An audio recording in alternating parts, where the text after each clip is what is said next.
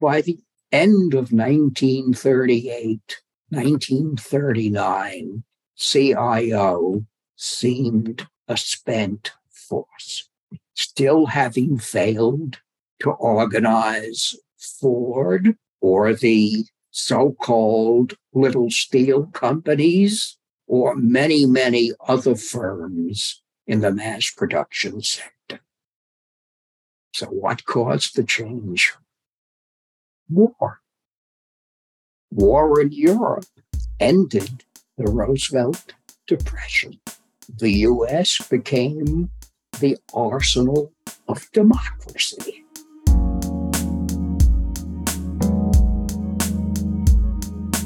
Welcome to Organize the Unorganized, a podcast from the Center for Work and Democracy at Arizona State University and Jacobin Magazine. I'm your host, Benjamin Fong. With this episode, our story takes a turn. I have so far stayed mostly focused on the ascendant period of the C I O, the more heroic phase of generation-defining strikes and landscape-altering wins. In this episode and the next, we'll see the bureaucratization and then fracturing of the C I O. Though the material covered in these two episodes, going from roughly nineteen forty to merger with the A F L in nineteen fifty-five, spans a longer time period than I covered in the first five episodes, it is less befitting of a podcast titled Organize the Unorganized, and so I'm going to be moving through the middle and late periods of the C I O in much swifter fashion than its early period. As I covered in episode five, that early period could be said to have ended with the Little Steel strike in nineteen thirty-seven, when the limits of the New Deal order were dramatically illustrated in the brutal repression and failure of the strike.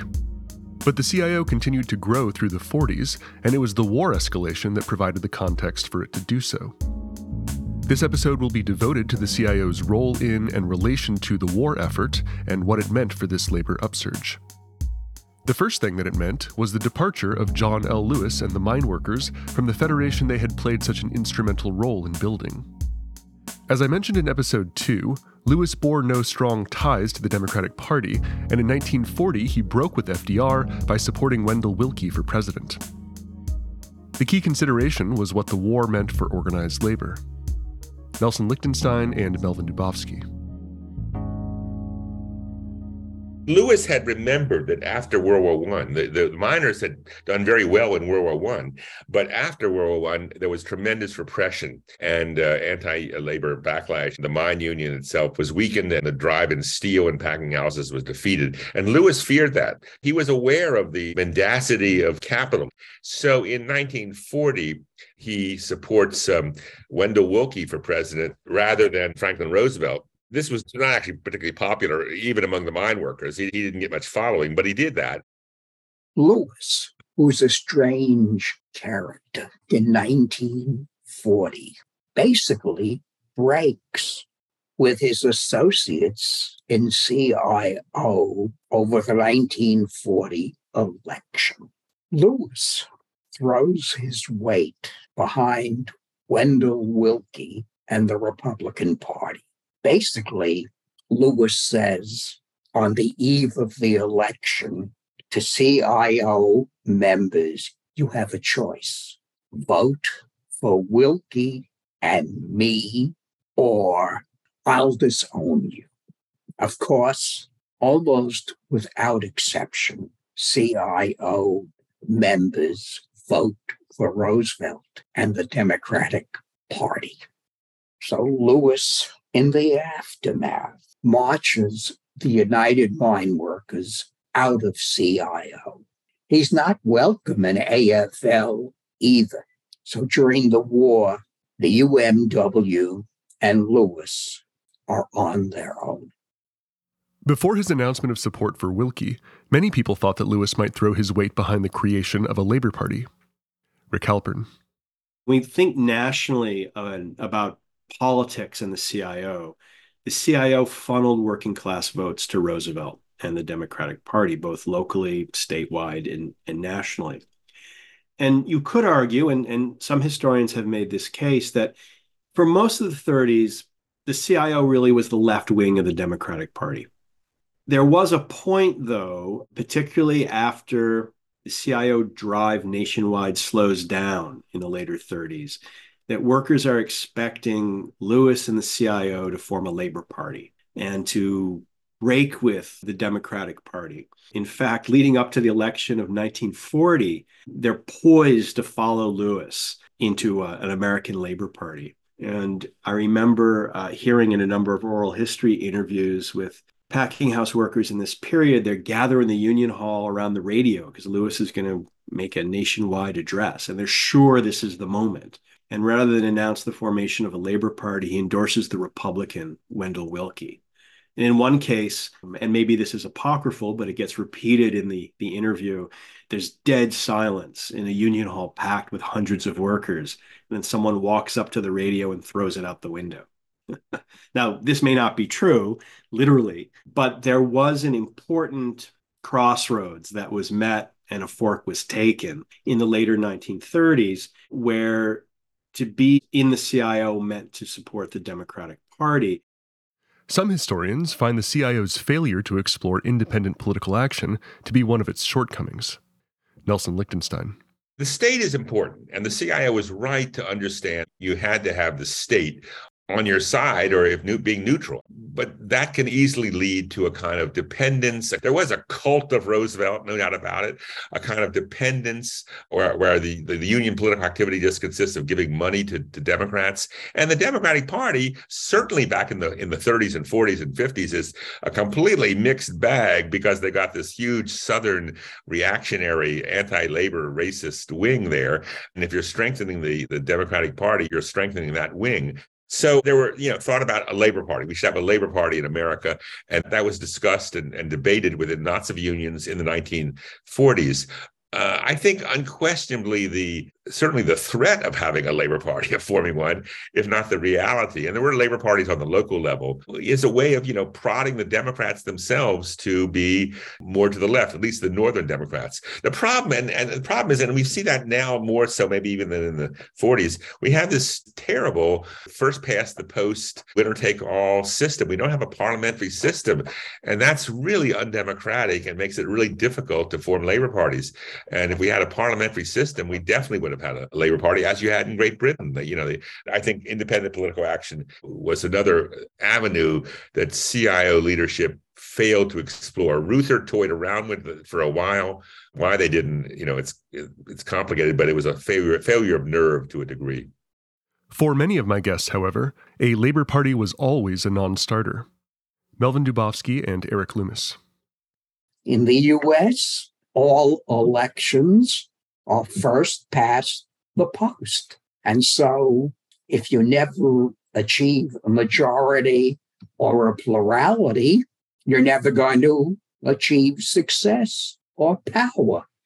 I'm reminded of the reply by a worker in New Haven, Connecticut in the nineteen thirties to a sociologist who's asking him about his political sympathies or sentiments, and is saying to him, you know, why in New Haven is there no real Socialist Party political presence?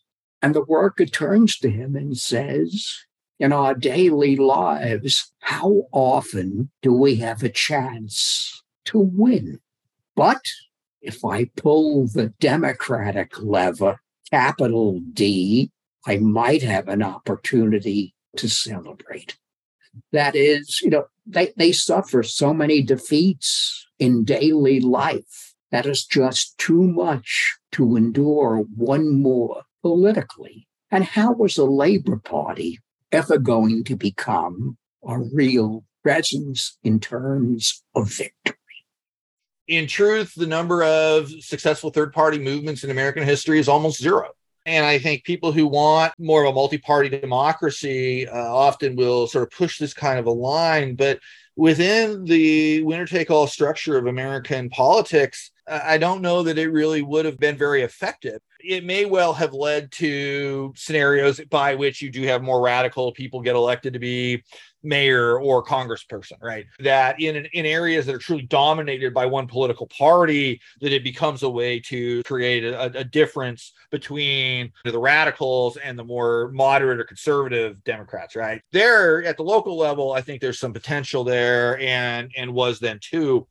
It's fair enough that the C I O never really grew to be more than a junior member of the Democratic Party, despite all the work that people like Sidney Hillman did, despite Reuther really trying to create a Democratic Party that took labor's concerns seriously, like in post-war France and England.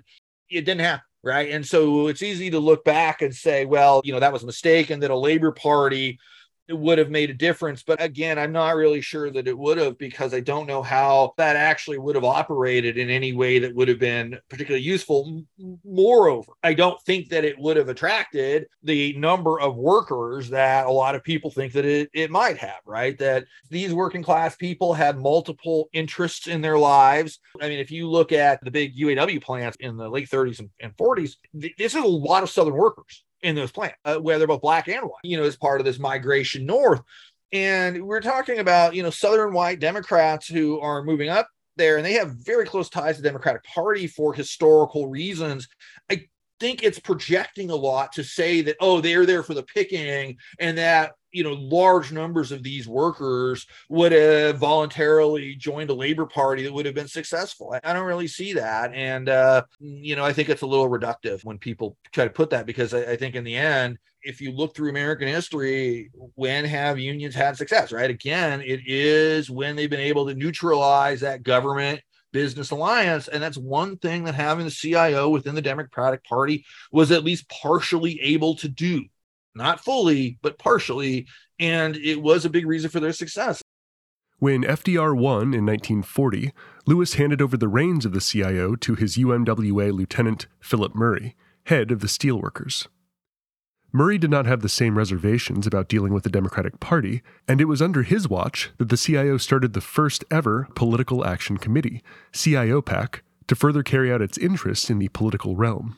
If you're going to have good government and laws, that'll help you out. You got to get the right kind of politicians in office.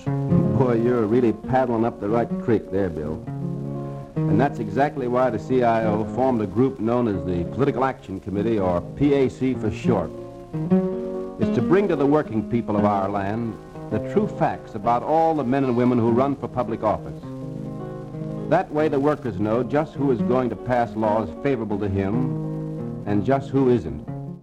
The C I O was bound to the Democratic Party, and it was also fully devoted to the war effort, which brought huge membership gains and a normalization of its power and influence in American life. Ruth Milkman. Of course, it's during the war that it really takes off. So the late thirties, that's like the kind of big moment for the whole thing when people say, yes, we can do this, and it starts spreading after that. But it's really when the war leads to the dramatic expansion of manufacturing in the U S as the economy is completely converted to producing military goods, that the big numbers come. And then there's the deals that are cut between those unions and the government that stabilize them and allow them to grow dramatically. Here's Melvin Dubofsky describing the consequences of the changed war environment for organized labor. The economy started to boom. Before long, the U S would have conscription. What happens to the labor market? It tightens. And once again, workers have power. So employers in the mass production sector change their tune. The union organizes Ford. It organizes the Little Steel companies. It becomes dominant in the mass production sectors. There are firms that succeed in remaining outside of union recognition, but they do so basically by offering their employees everything unions win for their members, and sometimes more.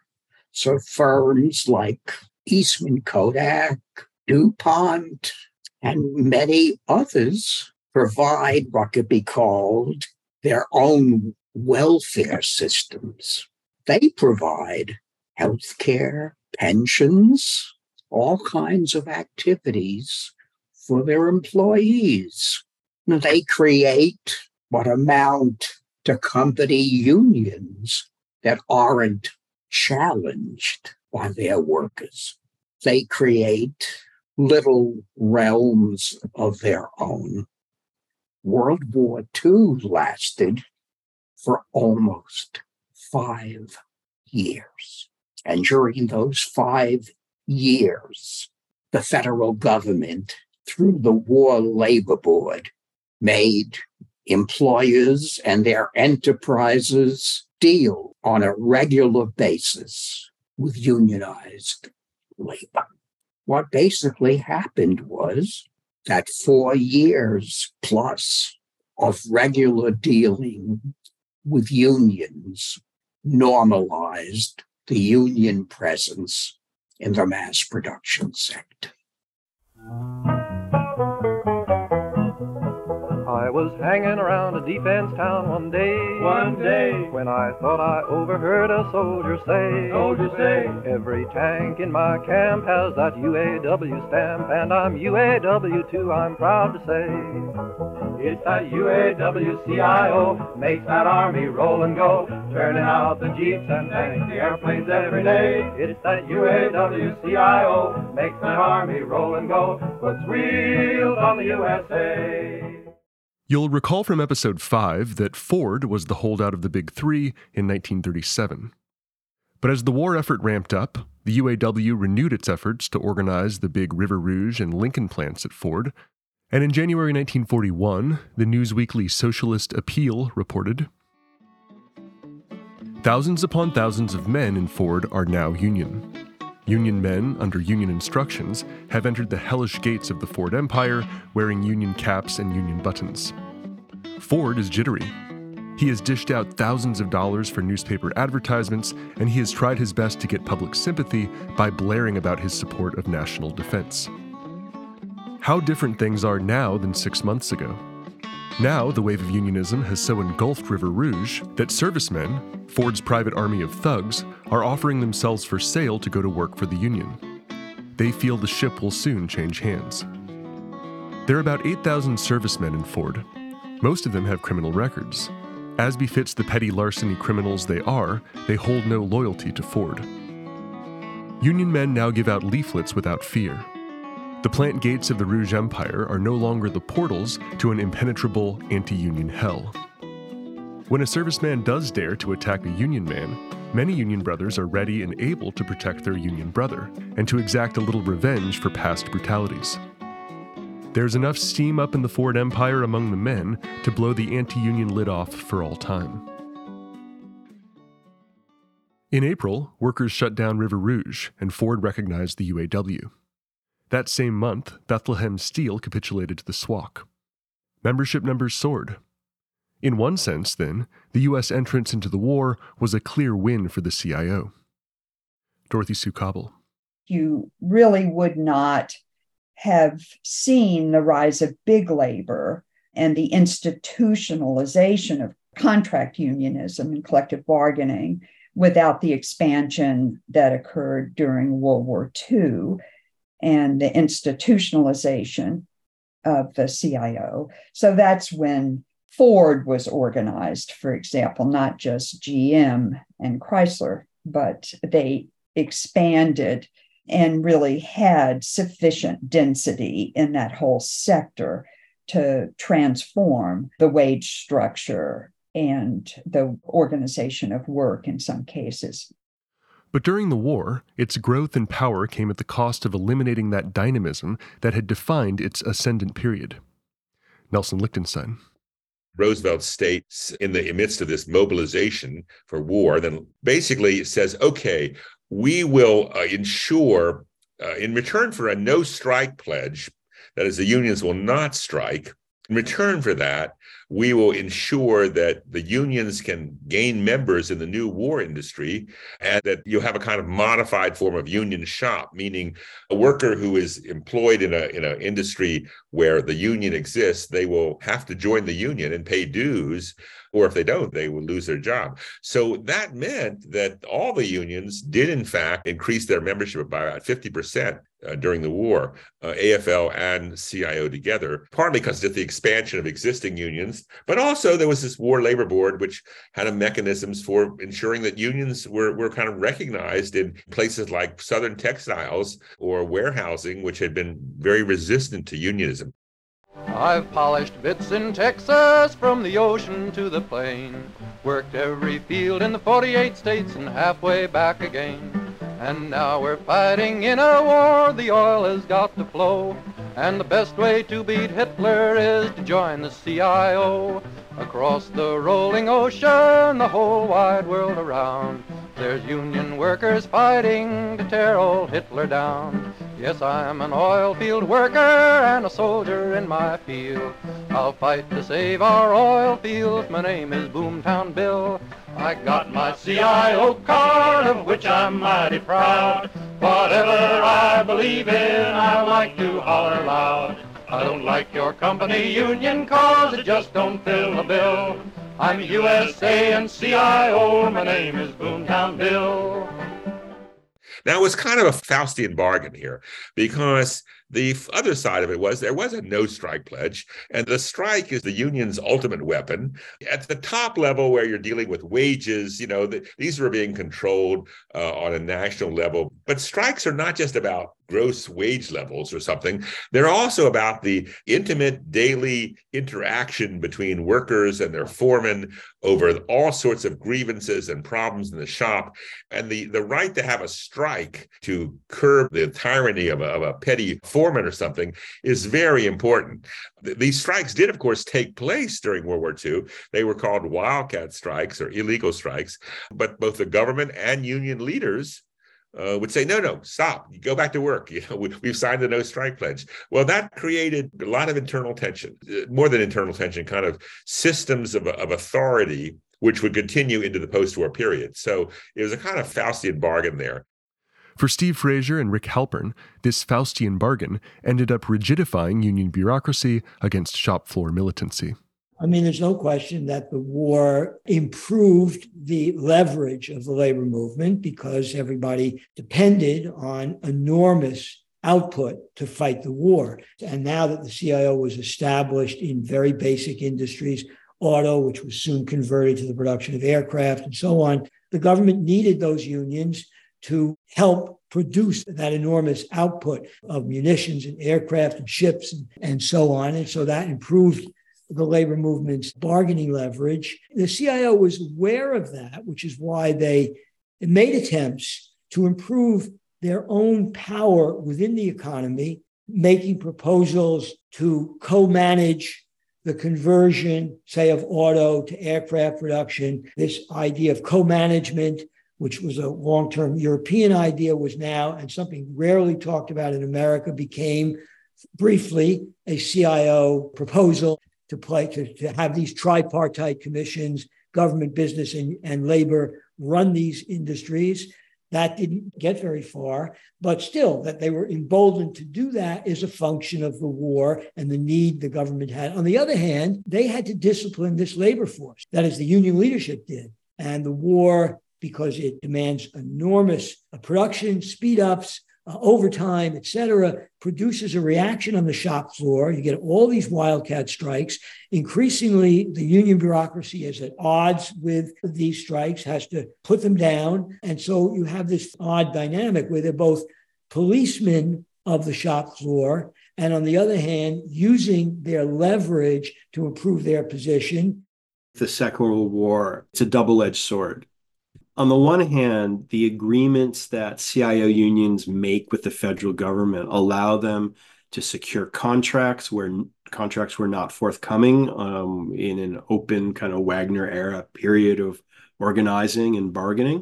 the agreements with the federal government during the Second World War give them enormous financial clout because there's automatic checkoff of union dues, but there's a price to be paid. When your dues are checked off automatically uh, and you're a union steward or local officer, all of a sudden it's not that incumbent on you to wander the plant and talk to workers and convince them to join based on the benefits that the union will bring them.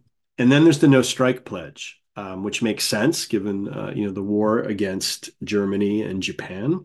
But the no strike pledge in many industries really serves to erode workers' organization at the point of production. It serves to diminish the ability of workers to exercise power on their own when conflicts arise. But again, workers found ways to exert power even in these constraining conditions.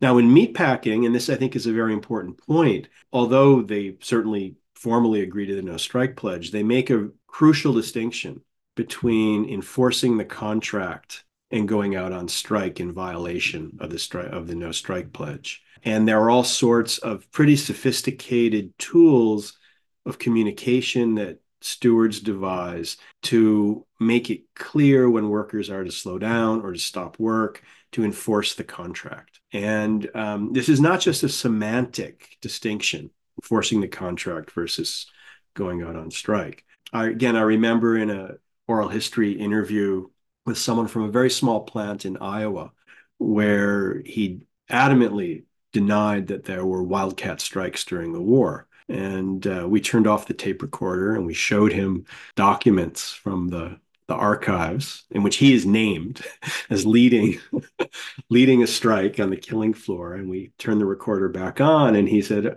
"Oh, that wasn't a wildcat strike, boys. That was a job action."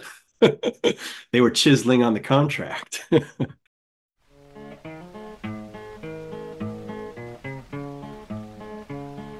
What are you gonna do, Joe, when the war is won? What are you gonna do when you lay down that gun? Can't have no depression all over again. G I. Joe, the C I O, has got a plan. We've got a plan, Joe, we've got a plan. Jobs and security for every fighting man. You fight for us and we'll fight for you, and we'll all work together when the fighting's through. The plan touted here included full employment, expansion of the scope of collective bargaining, and broad social welfare reform. But the C I O knew that to pursue this plan, they had to win the battle that was awaiting them at the end of World War Two. This led to the strike wave of the immediate post-war years. James Young. Yeah, the, well, the forty-six strikes were motivated by pathetically small offerings made by major corporations through this country that have profited enormously, four hundred percent increases in some cases over their profits in nineteen forty. So, you know, what do you do? Well, you know, the U E leadership and, and others, the West Coast Longshoremen leadership, which is also lefty, the Mine, Mill, and Smelter Workers Union, mostly lefties, said, you know, we ain't going to take this anymore, and essentially pulled off the closest thing to a general strike, a nationwide general strike that this country's ever known. You know, one uh, after another. Steel went out. Electrical workers, rubber workers. But anyway, eventually all the major um, industrial unions went out. They had been offered a dime an hour increase by the corporations, which, you know, coincidentally all offered the same figure. And they put some people to work, uh, and they being the unions, put some people to work on uh, researching that claim that, of course, we can't, you know, we've got retooling to do and so on. We can't give you more than a dime. And they concluded, as did the government, official government agency that took that on, that said, you know, they could uh, give workers thirty percent and still make uh, more than they made in nineteen forty and, you know, you know, another regular time. And so there was, there was great solidarity. It was popular uh, shortly after the electrical workers and steel workers uh, settled at uh, eighteen cents an hour. Not with a hope to get. The signing of peace in the United States steel strike. Mister Larkin of Bethlehem Steel and Mister Philip Murray, president of the C I O, sign and shake. It was good news, all right, and soon the steel workers were returning to the plants. A solution had been found in America's number one labor crisis. Production was resumed on the basis of a wage increase of eighteen and a half cents an hour, offset by a price increase of five dollars a ton. Yes, the ending of the steel strike was indeed good news. According to Robert Zieger, the Great Strike Wave of nineteen forty-five forty-six had four critical results for the C I O. The very fact of the survival of the new unions was the most important. Other results were less positive, however. Inability to achieve the industry-wide and even economy-wide bargaining structures that C I O leaders favored was a major disappointment. Likewise, the inability of labor and liberal forces to commit the federal government to playing a broad, coordinative role in the shift from wartime to peacetime economic life frustrated industrial unionists. Finally, the timing, conduct, and resolution of the post-war strikes revealed the extent to which the C I O remained less a unified center of industrial unionism than a congery of disputatious labor unions. Impressive as the C I O's demonstration of power was in the immediate post-war years, limitations and strains on its project were evident. Daniel Nelson speculates here that with stronger leadership, the C I O might have weathered the moment better and been able to pursue the envisioned labor-led transcendence of the New Deal order. The post-war period was a difficult period of adjustment, and they weren't entirely successful in handling that. I would just speculate that if Walter Reuther had become the full-time president of the C I O in the nineteen fifties, they would have had a much better history than they did. Um, but these were organizations with millions of members, and, and the guys in charge were all part-time executives. What kind of a deal is that? So there was problems at the top.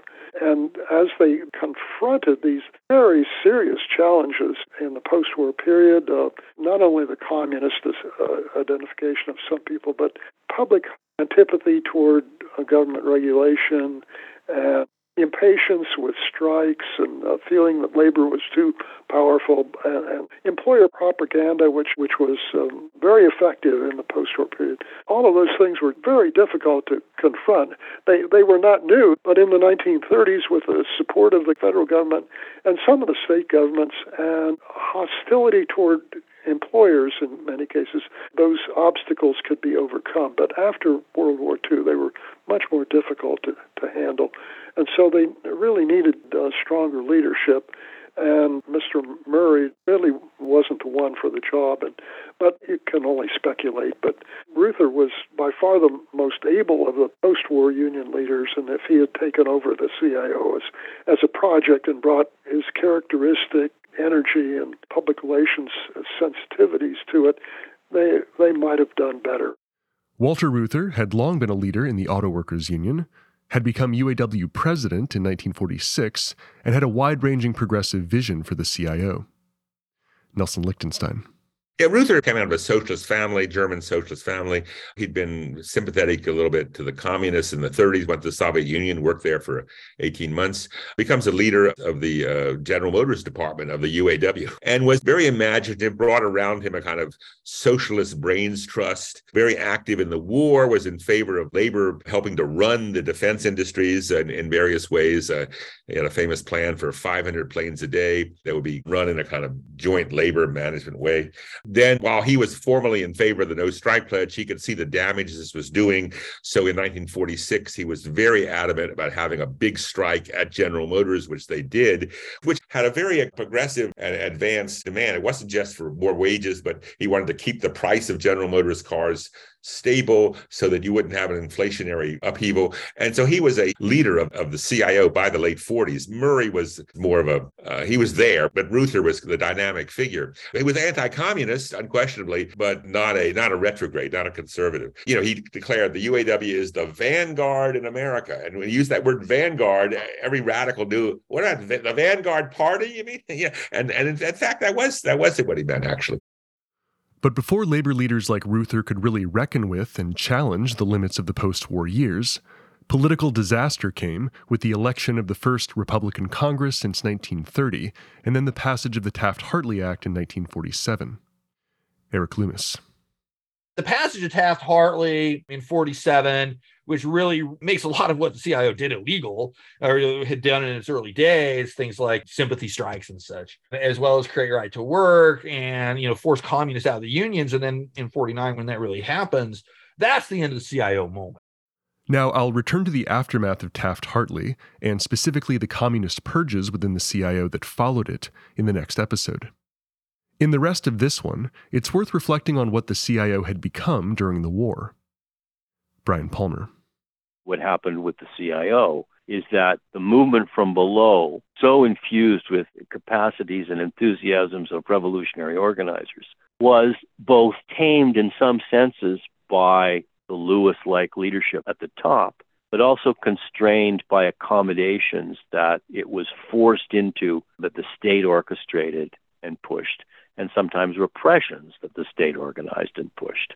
So if you look at what the C I O was in nineteen thirty-six, thirty-seven, and then you look at what it was in nineteen fifty or fifty-two, it's a very different movement.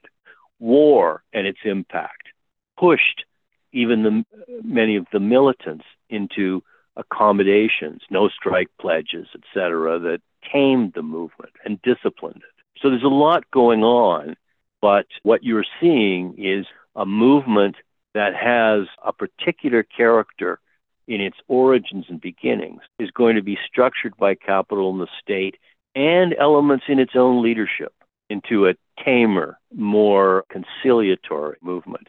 And the successes of that trade union movement, in terms of achieving collective bargaining rights, in terms of achieving better conditions, in terms of achieving basic respectability, are going to mean that a leadership that saw in the thirties the need for change and alternative and transformation becomes institutionalized into a different kind of leadership that's more bureaucratic, that is less inclined to up the ante, and more inclined to see the victories it's achieved as something that need to be preserved at all costs. So you get transformation of social unionism into a kind of business unionism, into an institutionalization. To some extent, the bureaucratization of the C I O in the war was an expression of the underlying dynamics of a trade union. As Nelson Lichtenstein explains here, a union exists to cut a deal, and from the union's perspective, there were good deals to be cut during the war. You can't have a pure uh, consciousness. You need institutions. Capitalism is an authoritarian, hierarchical, organized system. And to counter that, I'm being a Leninist here. You need a, a, another kind of organized, uh, structured uh, army. I mean, as C. Wright Mills said, trade union leaders, they foster discontent and then they sit on it. They mobilize discontent and then you organize it and you structure it. I mean, I just think that that's the lesson of labor history. I mean, labor unions are not revolutionary organizations. They are designed to cut a deal. I'm not being cynical here, and I don't think I'm being hostile to the most important liberatory expressions of the working class, but if you're going to cut that deal, then you have to sort of abide by it. Melvin Dubofsky reiterated the contradictory nature of union activity and the perils of bureaucratization. Most workers don't want to fight a perpetual war. Perpetual warfare is an unhappy state. They want to have what amounts to an armistice. And what gives them an armistice and a measure of security? The contract. But as I said, the workers, the unions, the companies are fighting a cold war. So what happens in terms of the contract? And almost all contracts will have a no-strike clause. What's the good of a contractual relationship if it can be broken at any point? So what companies try to do is use the contract to take advantage of the workers. When the companies are achieving success with that, what alternative do the workers and their union leaders have? You can't legally strike. You're covered by a no-strike contract. But what happens if the workers are so upset that they simply walk off the job? The union hasn't called a strike. It's a wildcat strike. What do the union leaders do? A wildcat strike is illegal. So what do they do? They say publicly to the workers, go back to work. And what are they doing privately? Aiding and abetting the wildcat strikers, because the only power they have comes from the workers. And they don't want employers to take advantage of the contract. So they have to engage in what amounts to a performance, publicly encourage the workers to return, privately assist them in staying off the job. A union is a strange institution.